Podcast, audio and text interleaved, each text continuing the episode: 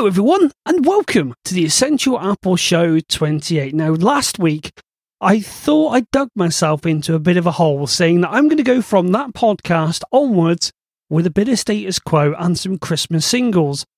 Unfortunately, I didn't quite realize that they only had one Christmas single. But fear not, YouTube has come to the rescue.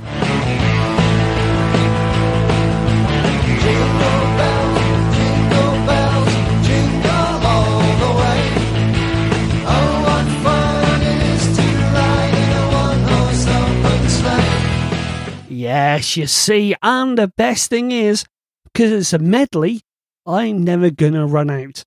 Anyways, joining me. Oh no, before we go into that, I just need to say a big thank you to our Patreon subscribers. We have another one this week. Of course, thank you to Teresa Hummel for kicking it all off. Uh, and this week we have another Patreon subscriber from Chris Hattori or Hatrory.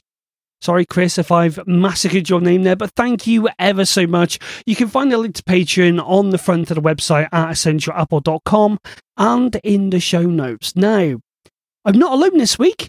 The schedule has been a bit all over the place due to, well, it's a little bit down to the cold weather, and I, I'm starting to shudder now because every morning when I get up, I come out my house, start the car, turn right, go around the corner, and there's always an engineer fiddling with the cabinet, which is why I've not been able to do anything regular recently because every time he's there, when I get home, oh, look at that. My internet seems to be a bit, yes, like that. But now we're all back and running, so I've managed to get in a guest at the last minute. Now, this is a chap who, as I said it before, he's a silent contributor to the show. He's the guy that when I do a blog post, make sure that it's pretty much legible. Welcome to Serenak who also contributes to the My Mac show. Simon, how are you doing this evening? I'm all right, thank you, Mark, and thanks very much for inviting me on. No problem. You've had a bit of a week, haven't you? You've uh, you went out and got a new shiny, got a new iPhone seven, uh, but it hasn't all gone well, has it? No, uh, I did indeed get a nice new uh, iPhone seven, jet black, one twenty eight, and uh, it was all wonderful for about three days. And then I noticed that it was having difficulty joining Wi Fi. Uh, it would join the Wi Fi, or at least the settings said it had joined the Wi Fi, but the status bar would stay on 3G or 4G. Now, the first couple of times, uh, I just put it down to, you know, dodgy free Wi Fi and uh, not liking my VPN. But uh, I noticed it was getting worse, and uh, when it wouldn't join my office uh, Wi Fi, I realised something was fairly seriously wrong. So, uh, yeah, I then found that it wouldn't talk to any Wi Fi at all. And bizarrely, it had stopped talking uh, to the net by 3G or 4G. So, uh, effectively, it's become a dumb phone. So, you end I, up with a not so smart phone. It's a very not smart phone at the moment. well, it looks smart, it just doesn't do anything smart. Uh, quite bizarrely, however, I still get the push notifications. So stuff in the Slack room uh, doesn't actually come into my Slack app, but it fills up my notification screen, which is a little bizarre yeah, to say the least. getting data on 2G though, wouldn't you? Because it'd still be pulling down some sort of data, albeit really, really, really no slowly. What's wrong with it, Mark? I mean, I spent about two hours on the phone with Apple support. Uh, the first time um, they had me do all sorts of troubleshooting things, most of which I'd already done. You know, toggle the Wi-Fi, remove the remove the Wi-Fi network, put the Wi-Fi network back, reset the network settings, etc., etc. But uh, eventually, they seemed to realise that something was seriously wrong when they said, "Well, what you need to do is wipe the phone and uh, do a reinstall." And I said, "Yeah, that's fine." Guess what happens when you get to the bit that says uh, you need to turn off Find My iPhone. They said, well, that's easy, isn't it? You just remove it from uh, from iCloud. I said, yes, but my phone's not talking to the net, so it doesn't get the memo. So uh, all that the circle of life starts. You can't do this because of that. Yeah. So every time you get to, you need to turn off Find My iPhone. You enter your you enter your password, and it sits there for about five minutes and says there was a problem talking to the network server. And uh, I tried doing it the reverse way by going into uh, iCloud.com from my Mac and saying delete my iPhone 7 from my account, uh, which it, of course it did. But again, my iPhone never got that memo, so it thinks it's still on Find My iPhone.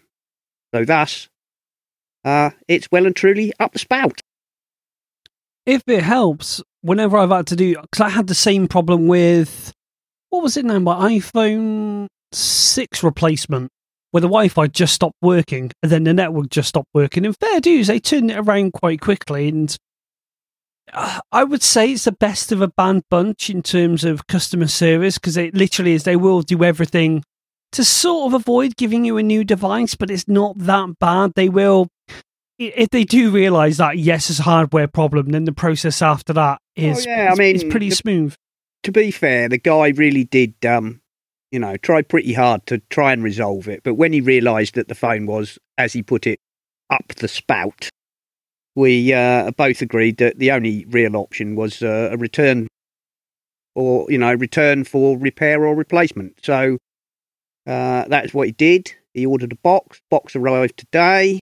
Phone will go in the box, and no doubt DPD will collect it tomorrow. So I suppose probably Yeah. by Tuesday or Wednesday I shall have a repaired or more likely a replacement phone.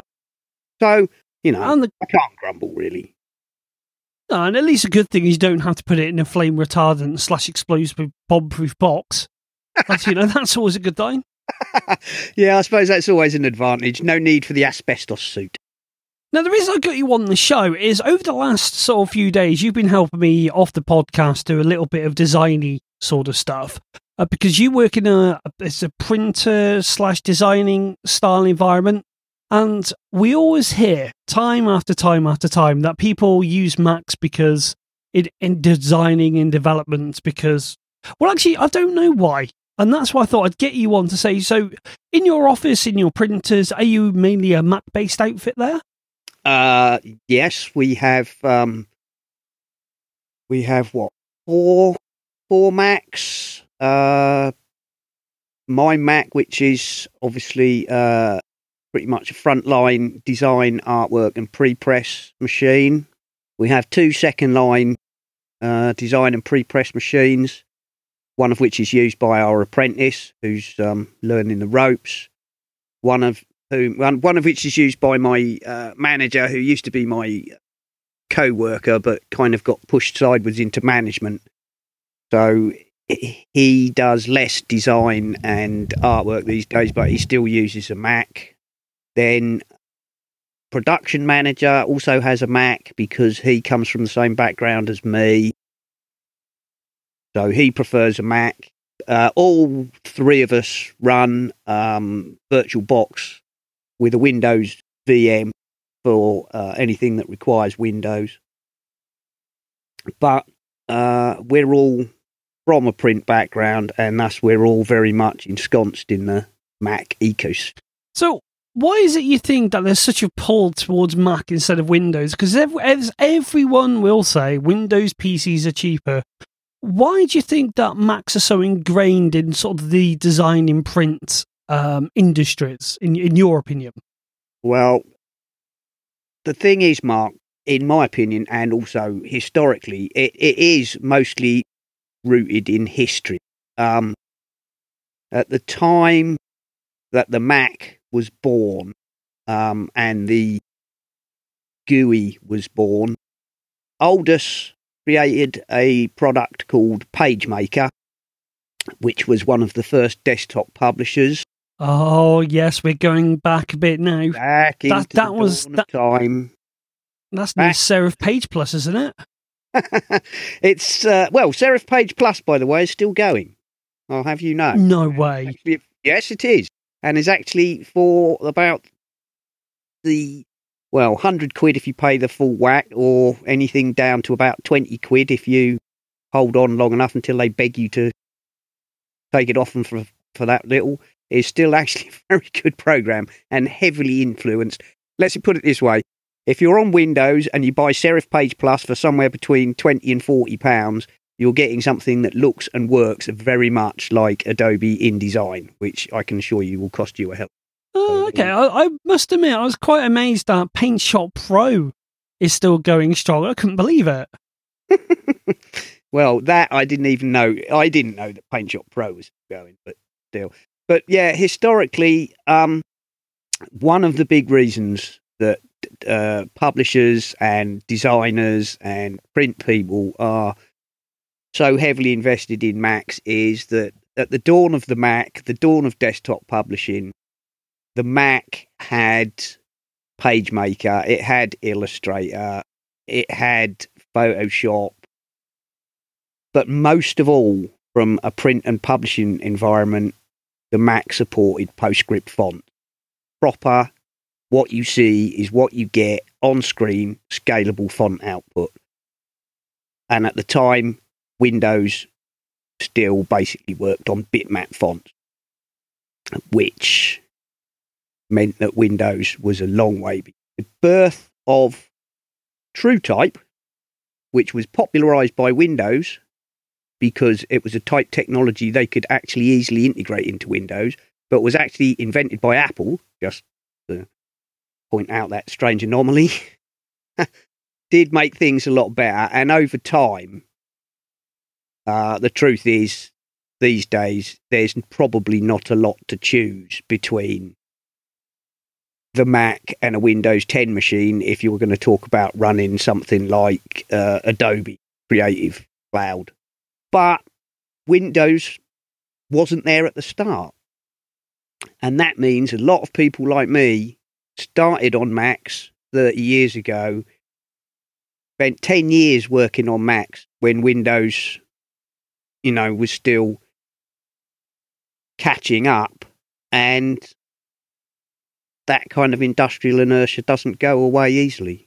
People in the industry are standardized on, to a large extent, the Mac and for, you know, and PostScript. Um, and that makes it makes it hard to unentrench, I suppose.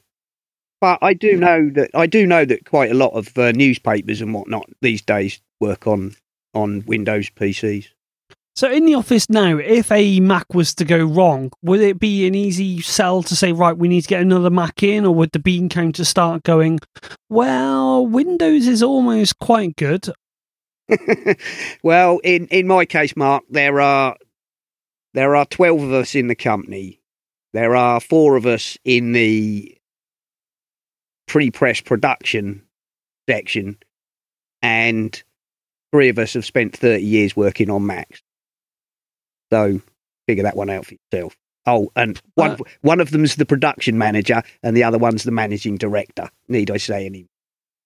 Yeah, I kind of imagine as well. There, would, although it probably wouldn't be the hardest thing to get used to, changing of the keyboard shortcuts would have a it sounds daft, but it probably would have an impact on productivity. Because if you're there and you need to do something in a rush, the last thing you want to be doing is working out, oh, okay, what's the command key for this? Command, uh, and all that sort of stuff. There is that, but also, of course, there's simply the fact that because we're heavily invested in the Macintosh and we're standardized across, you know, um, Adobe, then even even though Adobe and Microsoft will tell you, oh, you know, Creative Cloud running on a Windows machine will be exactly 100% compatible. It never is. No, uh, no I've experienced no. that. And also, no. And also, you know, I've noticed just recently that if you want to get out of Adobe's grip and you want to go for something, well, let's say you want to create a PDF and be able to move pages around, edit text, and all that sort of stuff all the third party apps out there are more or less the same price as Adobe. So you're thinking, hmm, who do I go with? Do I go with a company that's obviously trying to cash in on the features of Adobe but don't have the workflow? Or do I just go with Adobe?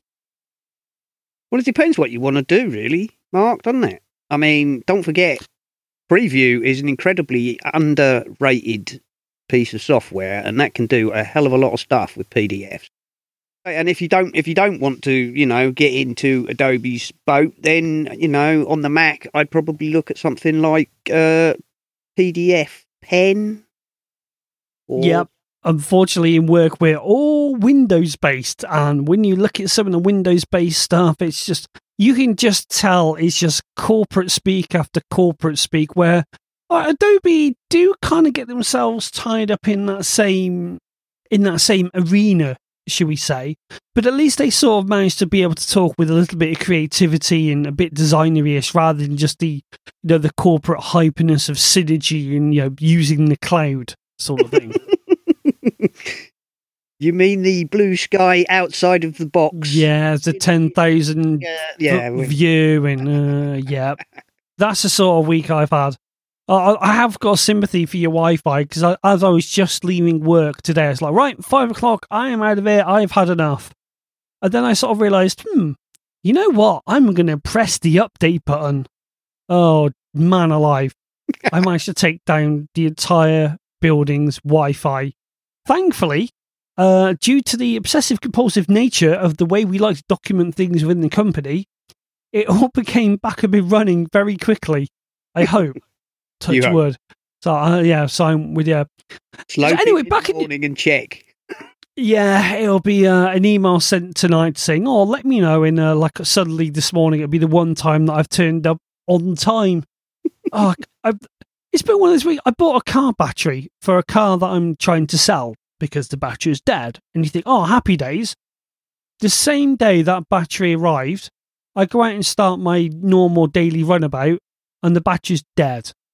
So I've now bought the wrong battery for the right car and I can't swap the battery over because one's for a petrol, one's for a diesel, and uh, people really probably aren't interested in this. Right. Anyway, back to back to the Mac. So in in both work and life, what are, what is your oldest bit of kit there? Because I'm always interested. We always talk about the longevity of Mac equipment.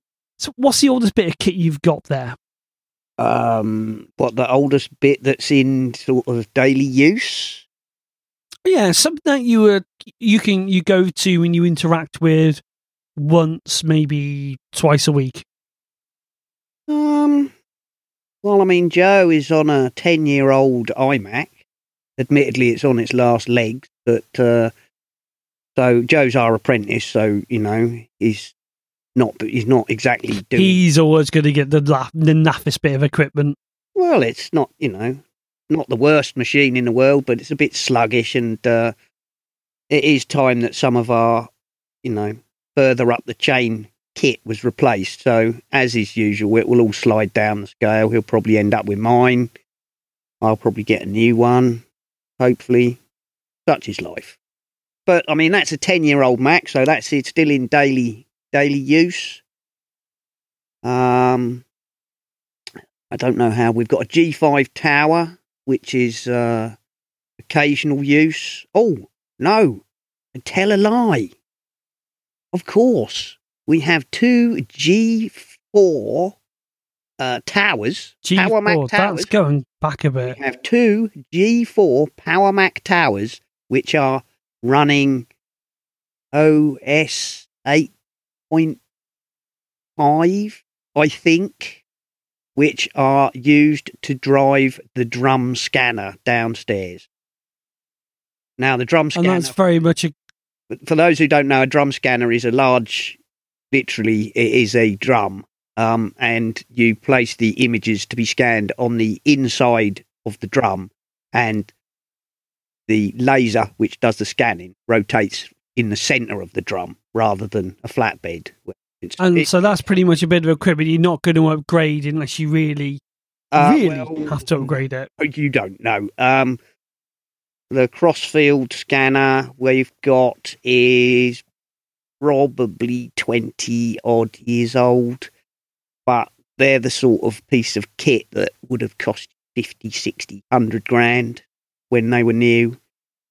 They don't get as much use as they used to, of course, but um, no, that's unlikely to get replaced, and there's no reason for it to because it works perfectly well.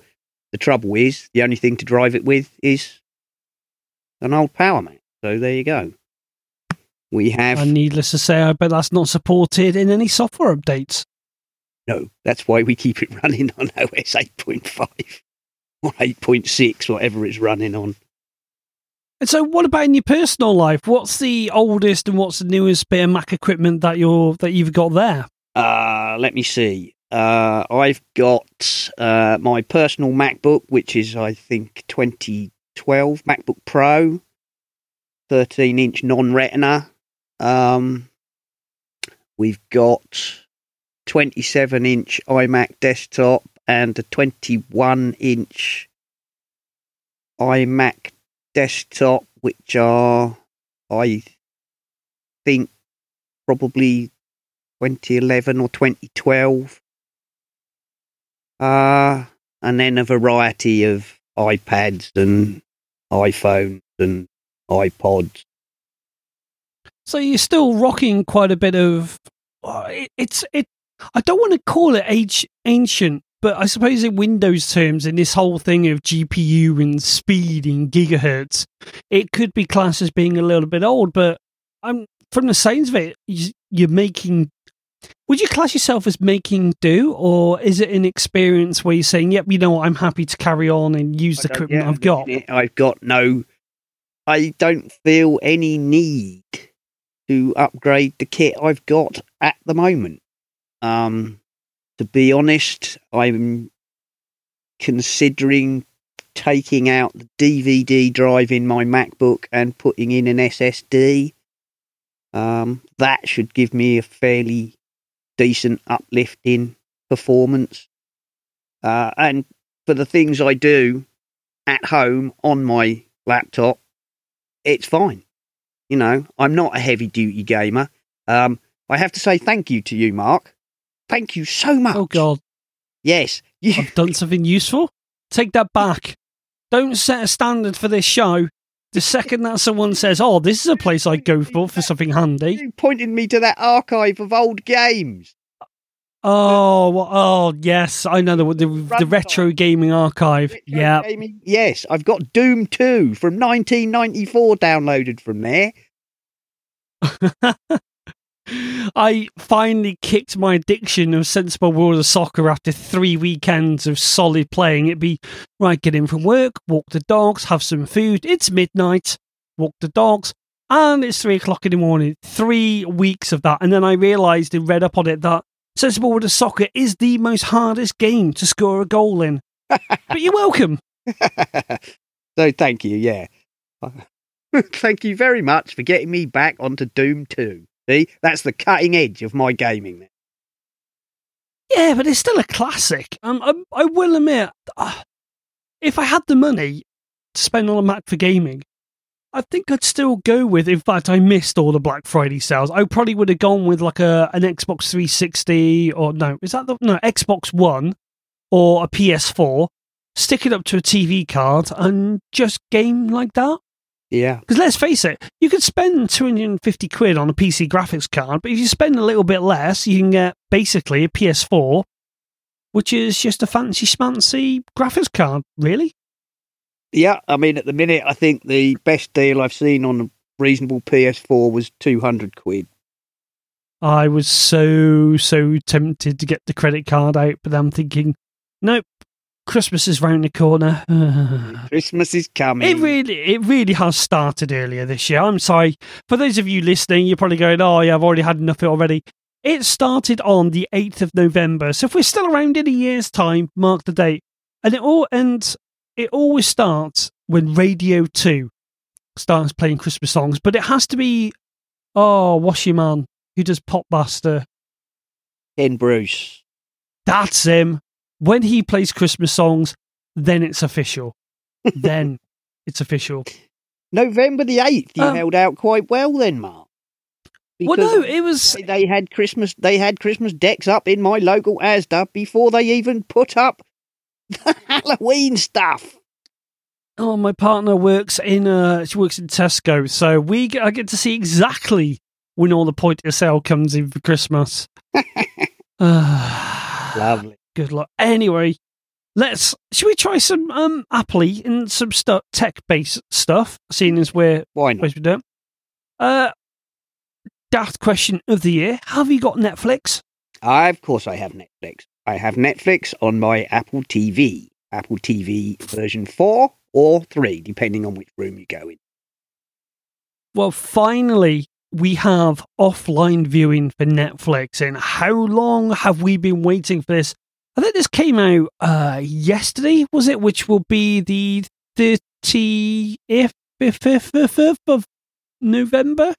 30th? Yes, 30th November. Uh, yes, that was yesterday. I, I can only imagine just how hammered Netflix would have got. Uh, I downloaded, what did I download? The Shooter, and that's 45 minutes. That came down at about 245 meg, which I think was quite reasonable, to be honest. Is offline viewing something that you've been waiting for for a while? I can't say it is, to be honest, Mark. I'll, I'll be honest. I I watch. Obviously, I I have Sky, I have Netflix, I have Amazon. Um, and although I do a lot of on demand, I'm not a one for watching away from home. So offline viewing, as it were, is not something that really bothers me. The, the only thing I haven't been able to find out, so actually, I, I stand corrected. So for 45 minutes of a show downloaded to my iPhone was 219 meg, which is probably about right. I'd really love to know are they doing anything like profiling? Or do they know that your app is stored on iOS? Can hmm. they sort of can they do they tailor the download to fit your device or is it like I suspect I don't know this for a fact Mark but I suspect that uh, when your device requests a download uh, it will have a user agent and that will probably tell Netflix what to send you in much the same way as browsers have you know user agent strings yeah, I, I think it's really good. Well, obviously, everyone's going to think it's really good, but to, to know now that you can download something and go like the whole of the new episode of Archer. Now, what hasn't been told is uh, how quickly a new show is going to be available for download and what's going to be available for download. But so far, the it doesn't seem too bad. They're obviously all of the Netflix exclusives already sorry, the Netflix exclusive ready for download. But there's things like A Very Merry Christmas, Kung Fury. Uh, I think Alex from the Mac and Forth show mentioned that one. What a brilliant film that was. Uh, Employee of the Month, great film. Doom, ignore that one. Alien Outpost, haven't seen. There is a lot to download, and it's only going to get better. Alien Outpost. Is... Alien Outpost. I've seen that. I've seen that. I... It's an absolute corker of a turkey. Right, so that's something you put on whilst you're washing up where there's nothing else to watch on the telly. Best watch. Just have a bit of background news. Yeah, best watched after a bottle and a half of uh, good wine. Put it that way. So something to fall asleep to, and you don't mind if you miss a plot point because there is none. oh, I'm BoJack Horseman. Oh, brilliant! I could download that and watch that on my uh, yes, on my lunch break. Outpost. Yes, uh, brilliant do you think the timing of this is related into is related a kind of a bit to Grand Tour? Do you think they've taken a bit of a, a beating because Grand Tour's come out in pretty much a, well? That's a possibility, Mark. Um, and having said that, I'm not much of one for offline viewing. It's nice to know that you can download stuff for offline viewing because there, you know, there will be times where now I won't have to think, oh well, I can't do that. You know, if I'm going away for the weekend and God knows where, where there's, you know, somewhere God forsaken with no internet, I can download a film to take with me. But um, yeah, Amazon, well, Amazon have got a big push. Grand Tour, don't know. Grand Tour is very popular, going to get a high profile, you know, launch. So hard to say. I, for me, I'm wondering if if I download a film here and I go abroad, and I connect to Wi Fi, is that show still going to be available on my device? Is the DRM is it going to be contextually aware? I would, I would imagine not, because obviously of all the sandboxing. But uh, I, I can't help but think it's maybe a little bit to do with the Grand Tour being released, and that's garnering everything. And I've been watching the Grand Tour so far after two episodes. I'm really enjoying it. Have you seen it at all? I can't say I have. I'm not. Uh, I'm not particularly a fan of Clarkson and Co. To be honest, um, I remember. I remember back in the day. Back in the day. Yes, yep. when uh, Top Gear was actually a show about cars. and not some over. No, oh, Boy. blimey, you're one of those. Yes. Oh, it's not as about car. well, the thing is, though, we've had shows like this. We've had Fifth Gear, and look how well that did. With like, it went to Channel Five, okay. Then it was Channel Five plus something, and then it got moved around in the schedule, and now it's on some weird, really non-publicized satellite channel. Well, that's because Fifth Gear was never anywhere near as good as Top Gear. They tried. They tried. Oh, yeah. I, I've always wanted to run my car on chip fat. That has been a life aim for me. If ever I get rich enough that I can afford to have another car, I'm going to run mine on chip fat. Obviously, you need to strain it and get some glycerine, which I think is going to be the hardest point. And run it on that. But then I found that, that sounds all good and well. But then I found out that if you go to a chip shop, they get a rebate for any chip fat that they send back into the system. So it's not actually that easy.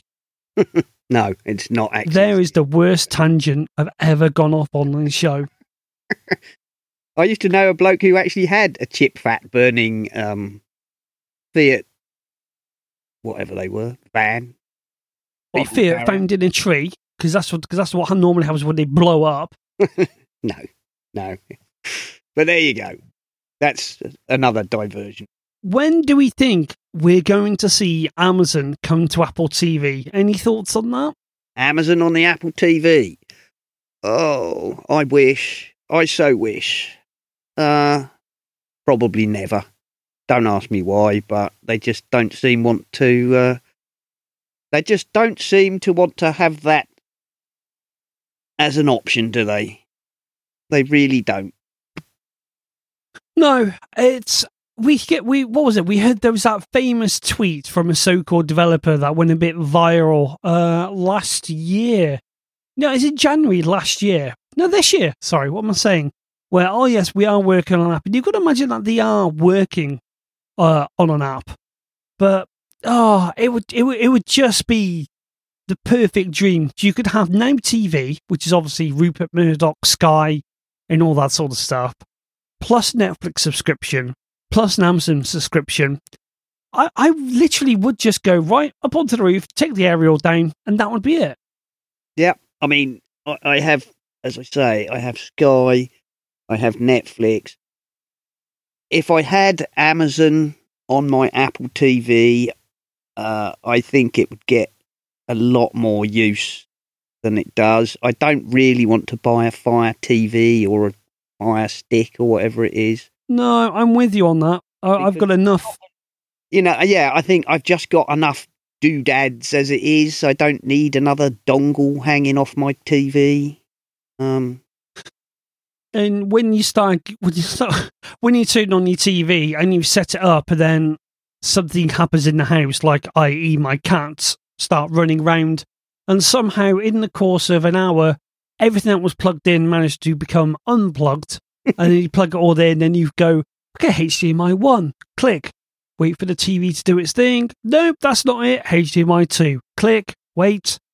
No, that's not it. That's not it. I think you get past two inputs for your HDMI, that's enough. When you start hitting three, you sort of start thinking, yeah, there's going to be something really, really good there.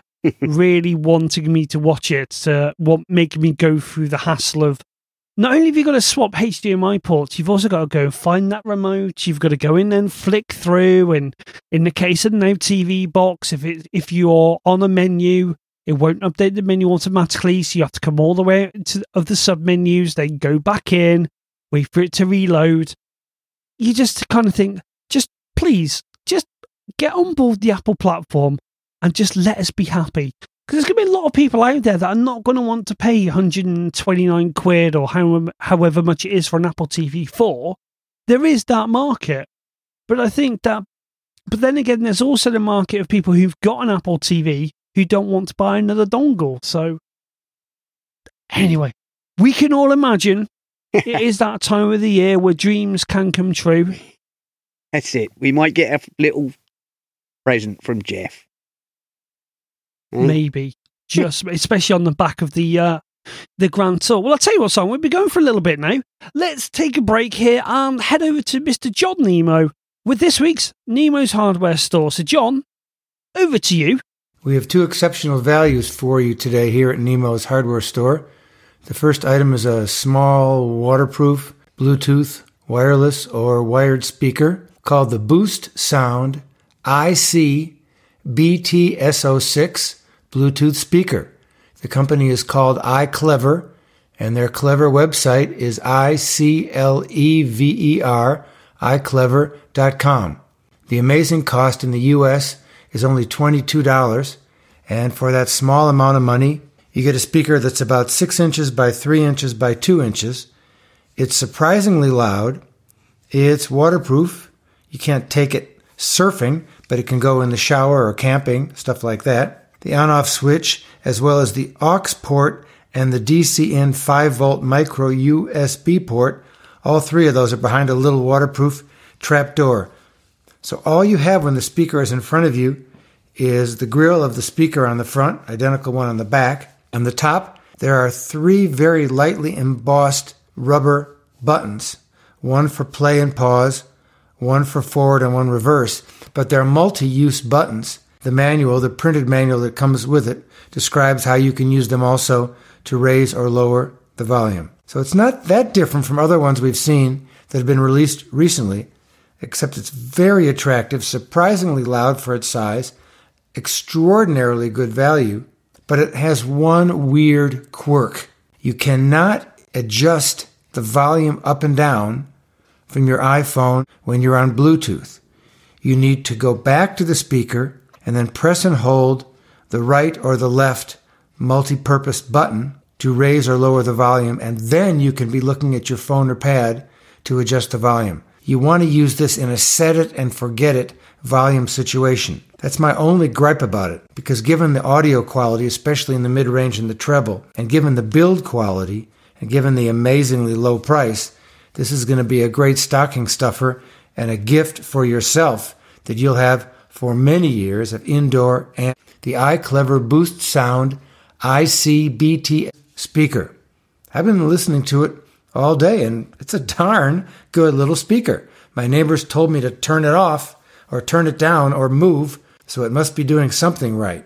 Speaking of the iPhone, you must have a glass screen at the front of your precious device from scratches and from cracks and from breaking. And a good company called Kanex or Kanex, K A N E X, has a limited lifetime warranty on their Edge Glass edge to edge screen protector. It's available for the iPhone 7 in black or white and the same for the 7 Plus.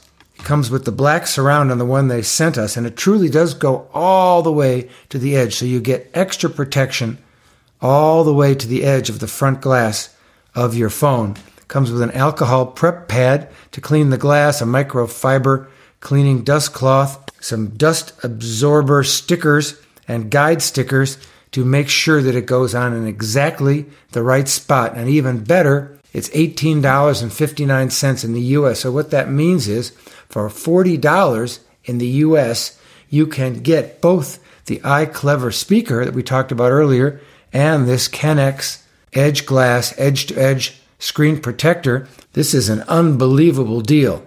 Get the front of your phone protected and get a good portable speaker that you can take everywhere. Thanks for listening. Nemo's Hardware Store. Back next week.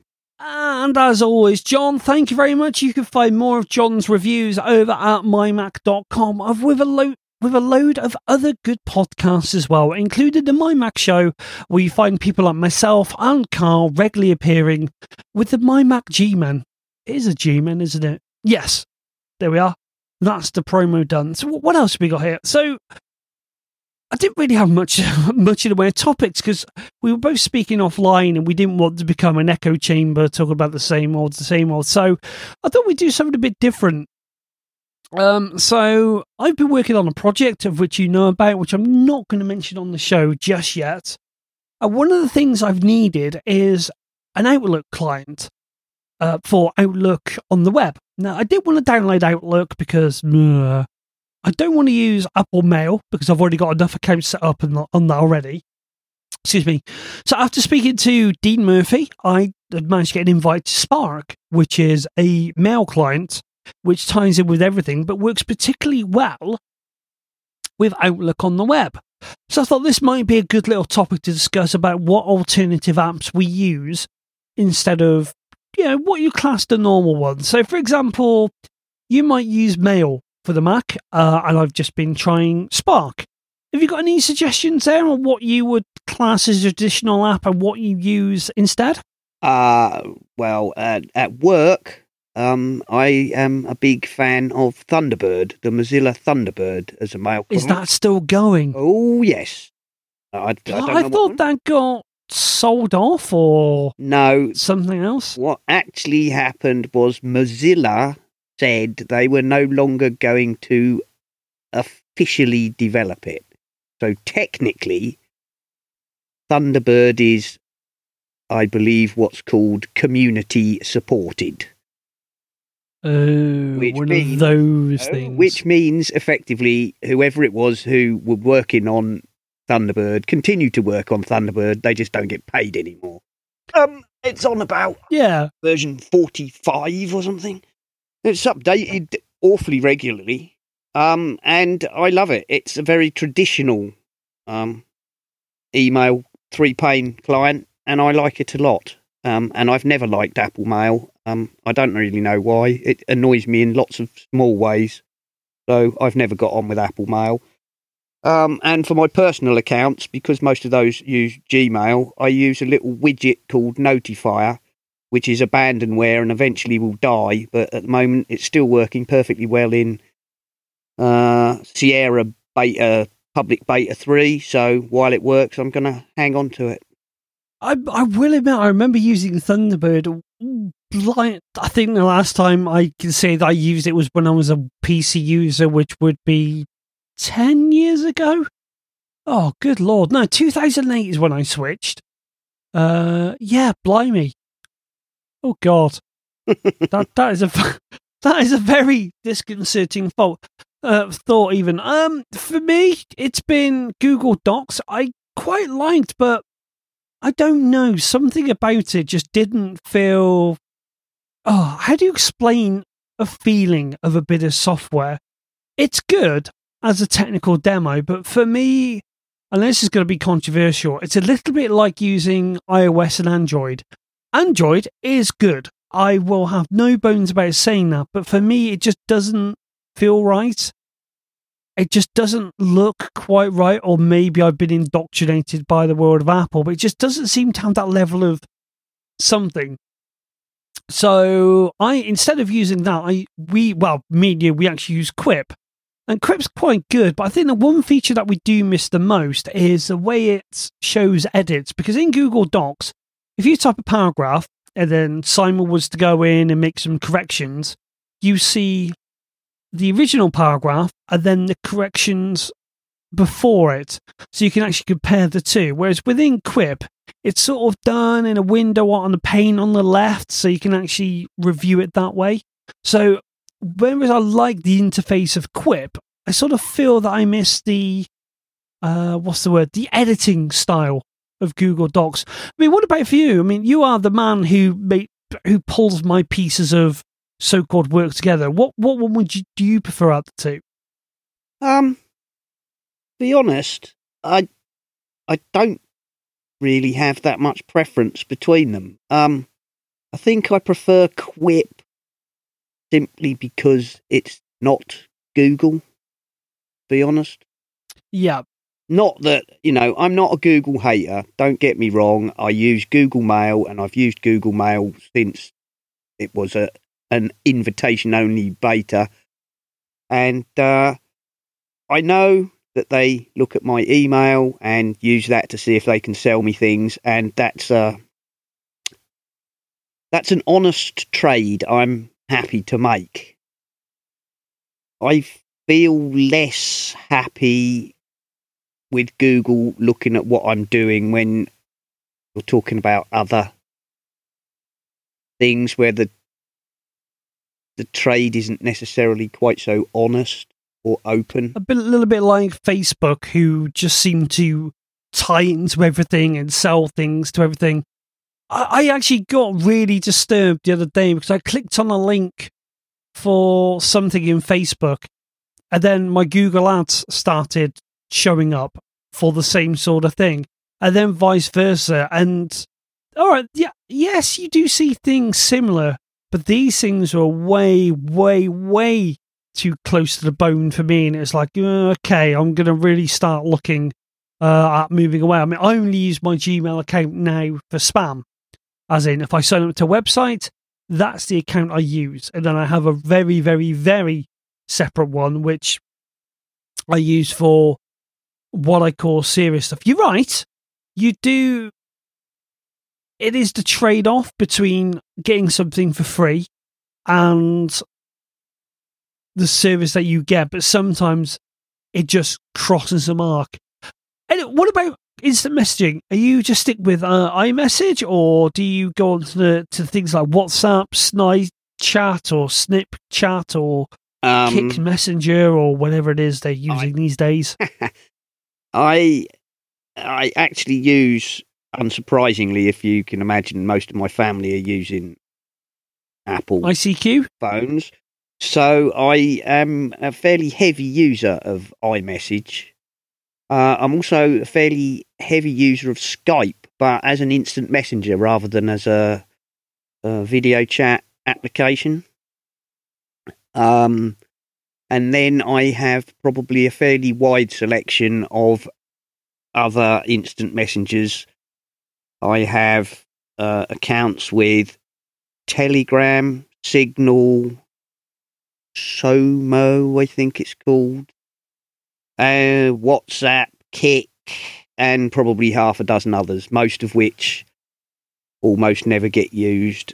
I tend to find that I you find one or two co- one or two contacts who will use Signal, or one or two contacts who will use Telegram, or one or two contacts who use something else. And so that's why I've ended up with such a huge spectrum. But um, personal choice, iMessage, and Skype. Skype, um, I don't know. I tried to use Skype on Android the other day and found it was full of ads. I'm not quite sure how that happened because there's no ads in Skype on my Mac or on my iPhone. But it was most disconcerting. It kept showing me ads every five minutes, which put me right off. it's like, okay, well, if you're going to start showing me ads in my Skype, uh, I'll be moving to another platform. Thank you. Uh, I've I've got the same thing with one of my radio playing apps. Uh, I think I mentioned this in the last show, TuneIn Radio. And like I said, I don't mind ads. I really don't, providing that they're a portal or they're not overly intrusive. Like, for example, you launch TuneIn before you even get to play a radio station, you get an app and you have to click it on the next. And I think, well, okay, that's a fair trade off. But then when I'm playing a show and it does that horribly scummy tactic of, all right, an advert comes up and then, whoops, there you are. You popped back into the App Store to download something. And it's usually something like Castle Crush or Candy Saga or some other blinking nonsense like that. So go right, no, no, I know exactly it. where you're coming from. I I don't mind ad supported apps. Um, on my iPhone, I have um, I use a free uh, sat nav called Navmii, uh, M double I, and uh, that has ads in it, but they're not obtrusive. When you start the app, you get an ad while you're setting up your um, journey, there's a little banner at the top with an ad in. But once you have done all your prep and you hit go and you're in the actual navigation app, there are no ads. It's just like a Tom Tom or anything. I think that's fair yeah. enough. I, you know, I accept that. Yeah. Um, I use um, I use Hotspot Shield free VPN server. So when you boot that, you get an advert before you you can turn the VPN on. Fine, I can live with that. You know, it's a short five second ad. I'm using their VPN for nothing. It shows me the ad, then it shows me the prices for to you know pay for the VPN and thus remove the ads.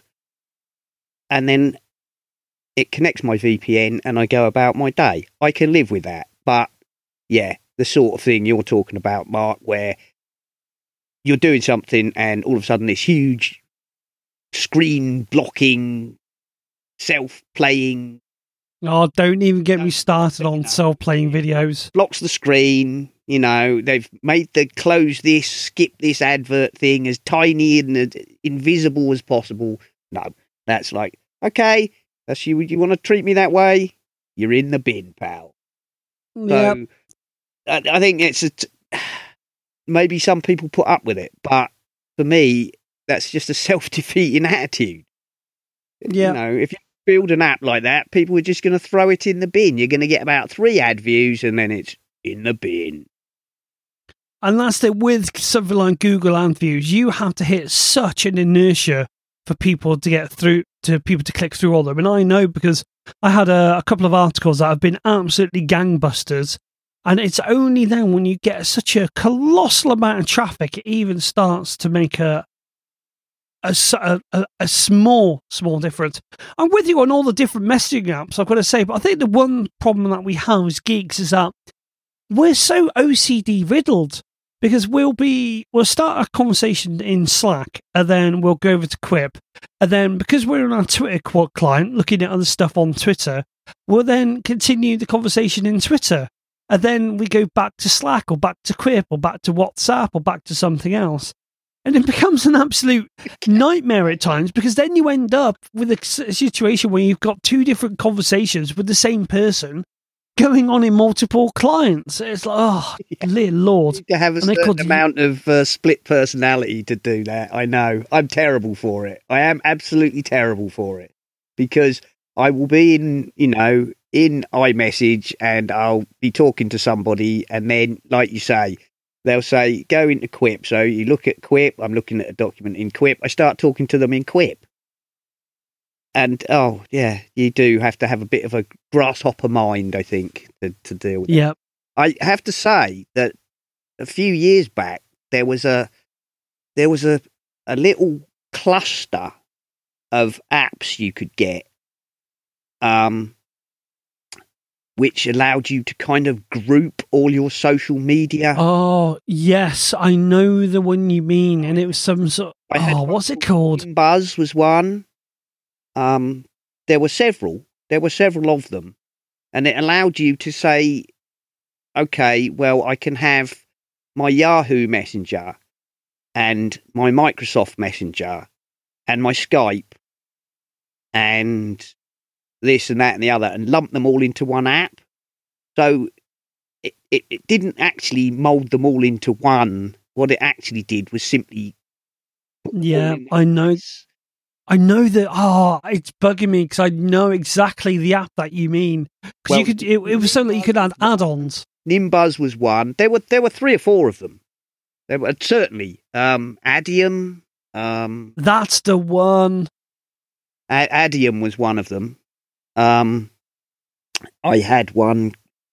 Yeah, Nimbuzz was the one that I liked, but there were three or four of them certainly at the time, which allowed you to. Oh, Trillian. That's another one, I think, where it allowed you to try and collect all your instant messaging apps together. But and that was really great, especially when you could put Skype in there and use that as an. But Skype got the hump and told all these people they could sling their hook. We're not letting you use our API. Well, Sky's going a bit weird at the moment. They're really sort of going into this whole we want to discontinue the actual desktop clients and put it all into a web-based browser thing, which Like, well, if they do that, if they do that, then I shall be going. I shall be moving over to Wire or um, what's the other one? There's an I'm IMU or something. There are plenty of them. I shall be shift. I shall shift to Wire. If I had my way, I'd use Wire anyway. But if I could convince anybody else to use the bloody thing, Yeah, same. And the good thing is, is that these smaller sort of voice over IP companies got a big advantage is that they're not being hammered like Skype.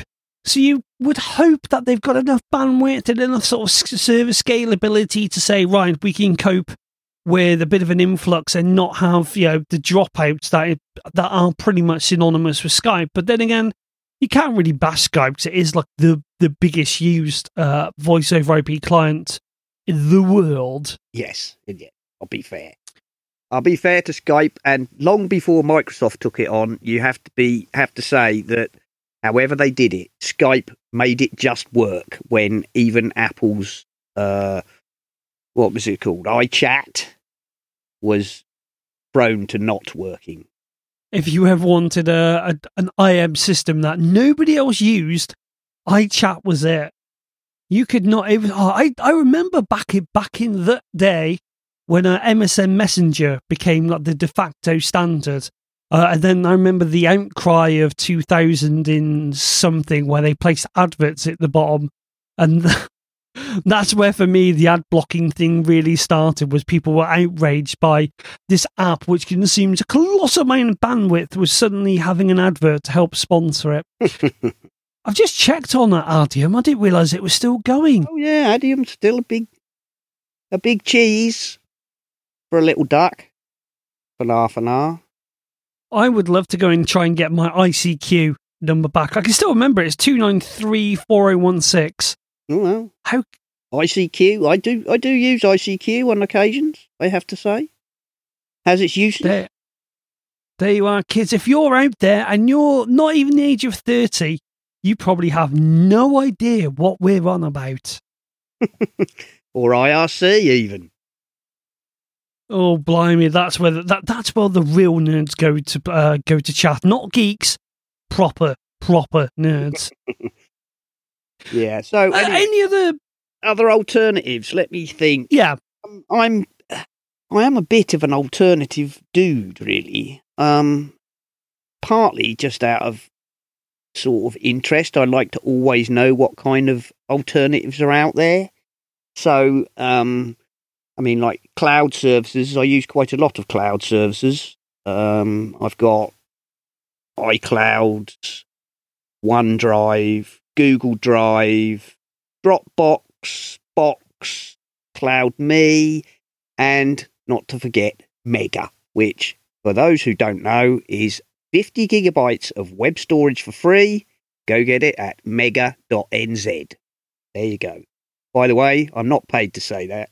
I just think it's a bloody good service for nothing. No, but to be fair, there will probably be an affiliate link attached to there if you want to sign up to it. I, I, I don't know what it is about Mega. It's a probably a really big irrational thing where I just don't trust it. I've got no. I realise that I've got no rational reason for not trusting it, but I just don't. And that's probably a really shocking thing to say. To, uh, Well, it was founded consider- by it was founded by Kim Dotcom of Mega Upload uh, infamy, I suppose. However, it doesn't belong to him at all, and he has no association with it. It is merely a service which he offers a 50 gig of uh, cloud storage. is there? I've just having a look down. There is actually a sync client as well, which is great because at the moment, uh, I always seem to end up flipping between Dropbox and Gmail, uh, and I think that's because there was a stage in the iOS life where some apps would support Dropbox, some apps only support Google Drive, not Gmail, Google Drive. Uh, nothing supports Box. And so I ended up going through this weird phase of using one thing for one, one thing for another, and uh, I don't think I've ever seen uh, an i. Well, actually, you can answer this. Are there any iOS apps that have that support the client, or will let you sort of save to mega.nz? I don't know. Um, you know, I don't know. My phone, obviously, downstairs at the moment. I don't know. There's a there's a there's a mega there's a mega client for iOS. Yeah, Uh, I've just seen that. I don't know if there's uh, um, any services support it directly. Um, We, but then I- sort of think if there was a share sheet, it. it should work. yeah, I uh, what I do use and uh, I do like is there's a web service called multcloud.com, which is free and allows you to kind of connect all your or most of your cloud services Yeah, and shuffle I've used that one. allows you to shuffle stuff from you know box to dropbox or mega to icloud or whatever um which again is very clever little piece of kit and uh, charges you nothing for the privilege Yeah, I've used that. So you might. So for me, I've used this when uh, I was having a bit of a reshuffle and I moved all of my podcast episodes from Google Drive to Dropbox. And the traditional way would be you download them all and then you upload them all, which is just a complete pain in the proverbial. Uh, with this, you basically have a web interface and you select your files and you go, uh, it's a bit like Norton Commander. Yep. There's a throwback. Oh, What- But how many people, if, you, if, if if anyone out there remembers Norton Commander, use the uh, hashtag Norton Commander and tweet at Essential Apple. what about I would love. How about X Tree, Mark? Do you know X Tree? Oh yes, those were the days. Oh, yeah, It's Yeah, the in this world of technology, RoboCopy still reigns supreme. Never mind. Um, no. Yeah. So uh, alternatives. What other alternatives do I like? Um, I I'm a quite a big fan of LibreOffice. Um, Mm, really? yes, I am. In fact, I I actually find I like LibreOffice more than the official Microsoft Office. Uh, I have to say, Microsoft Office on Windows is it's pretty good. I still hate it, but it's pretty good at what it does. But Microsoft Office on the Mac, sorry, sucky, sucky, sucky. Sorry. I don't know. I I would disagree with you. It's not bad.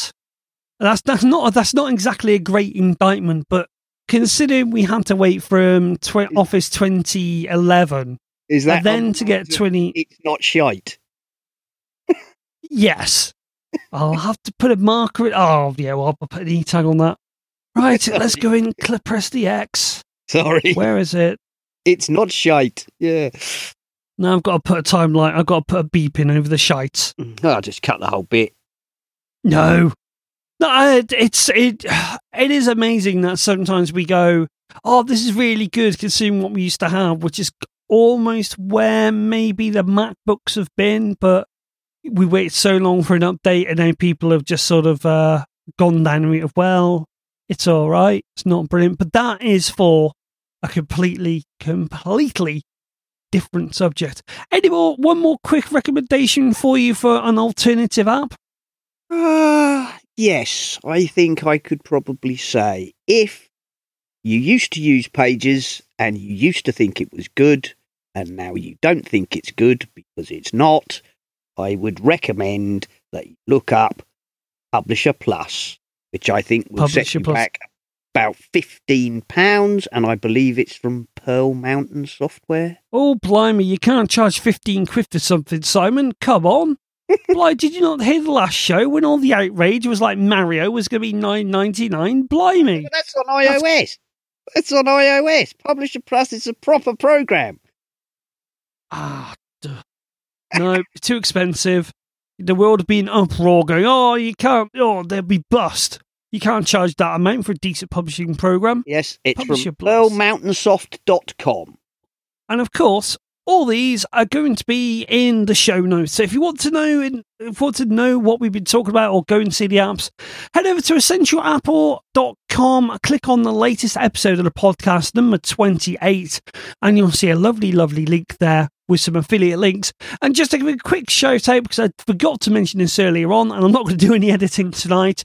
If you shop at Amazon, because that time of the year is coming up, please, please, please go and click on our Amazon affiliate link, just like Simon did when he went and bought a hard drive, because we get a very, very small amount of commission, and everything goes back into the show to produce this finally quality produced item of podcasting joyousness. But it's this. I know a lot of you have well, I say a lot, a good fair few of you do use the Amazon link. The reason I mention it every week is because, like anything on the internet, there's so much going on in the world these days, it's easy to forget. But just head over to Essential Apple, and on the top right hand your side of the site, you'll see a button that says Amazon. Click that, go shopping. I know you've done something to contribute to the show, and it doesn't cost you a single thing. Well, other than what you're buying, there's no extra add ons. You don't have to tick or untick a box. We don't get any marketing information. We don't see anything at all about what, what, what you're purchasing. All you do is help the show. So please, essentialapple.com or look at the show notes of this podcast uh, thing when you scroll down in whatever podcast client you use. Uh, you know what? We've been going for a bit, so I think we've got a show. I think that'll do us for this week. Okay, well, thank you for having me on, Mark. And I will just No. point out can we have a big red button for the Amazon link? You, if you can find me the graphic, I will stick it up on the website. We want a big red button that says press here for Amazon. I'll go onto Fiverr.com and try and get someone to design something that doesn't look like a pile of. Yeah, that's that's a story for a long time. Oh, I give up with Fiverr.com. It's like trying to buy an iPad or anything Apple off eBay. And you know what, Simon? On that note, let's call it a day. If they want to get hold of you, where can they find you? How can they get in touch with you, or follow you, or stalk you, or whatever these crazy kids in the world do today? Uh, well, the best way to get hold of me is to follow me on Twitter, which is at Serenak, and that's S E R E N A K. Brilliant. Thank you very much for that. You can get hold of me at Essential Apple if you want to follow the website. If you want to know what I'm up to in the world, including when I go live on YouTube. And I, yes, I do know that someone did tweet me to say, Where is my YouTube channel for when I go live? Uh, I'm still fiddling and tinkering. So if you want to catch me fiddling and tinkering in the world of iOS and Mac stuff on a weekend, uh, send me an, send me a tweet to at Ocean Speed or at Essential Apple. There's obviously the website essentialapple.com, and of course, please go and share the love. And if you're out there, and if you're listening, and if you're bored and you're fed up with all the stuff that's going on for Christmas, you don't want to go Christmas shopping. You can't be asked to go and take the car and get it washed. Why not leave us a review on iTunes? You've got no excuse. That's that bit done. Right, thank you very much, Simon. And until next time, we will see you next time. Cheerio, everyone.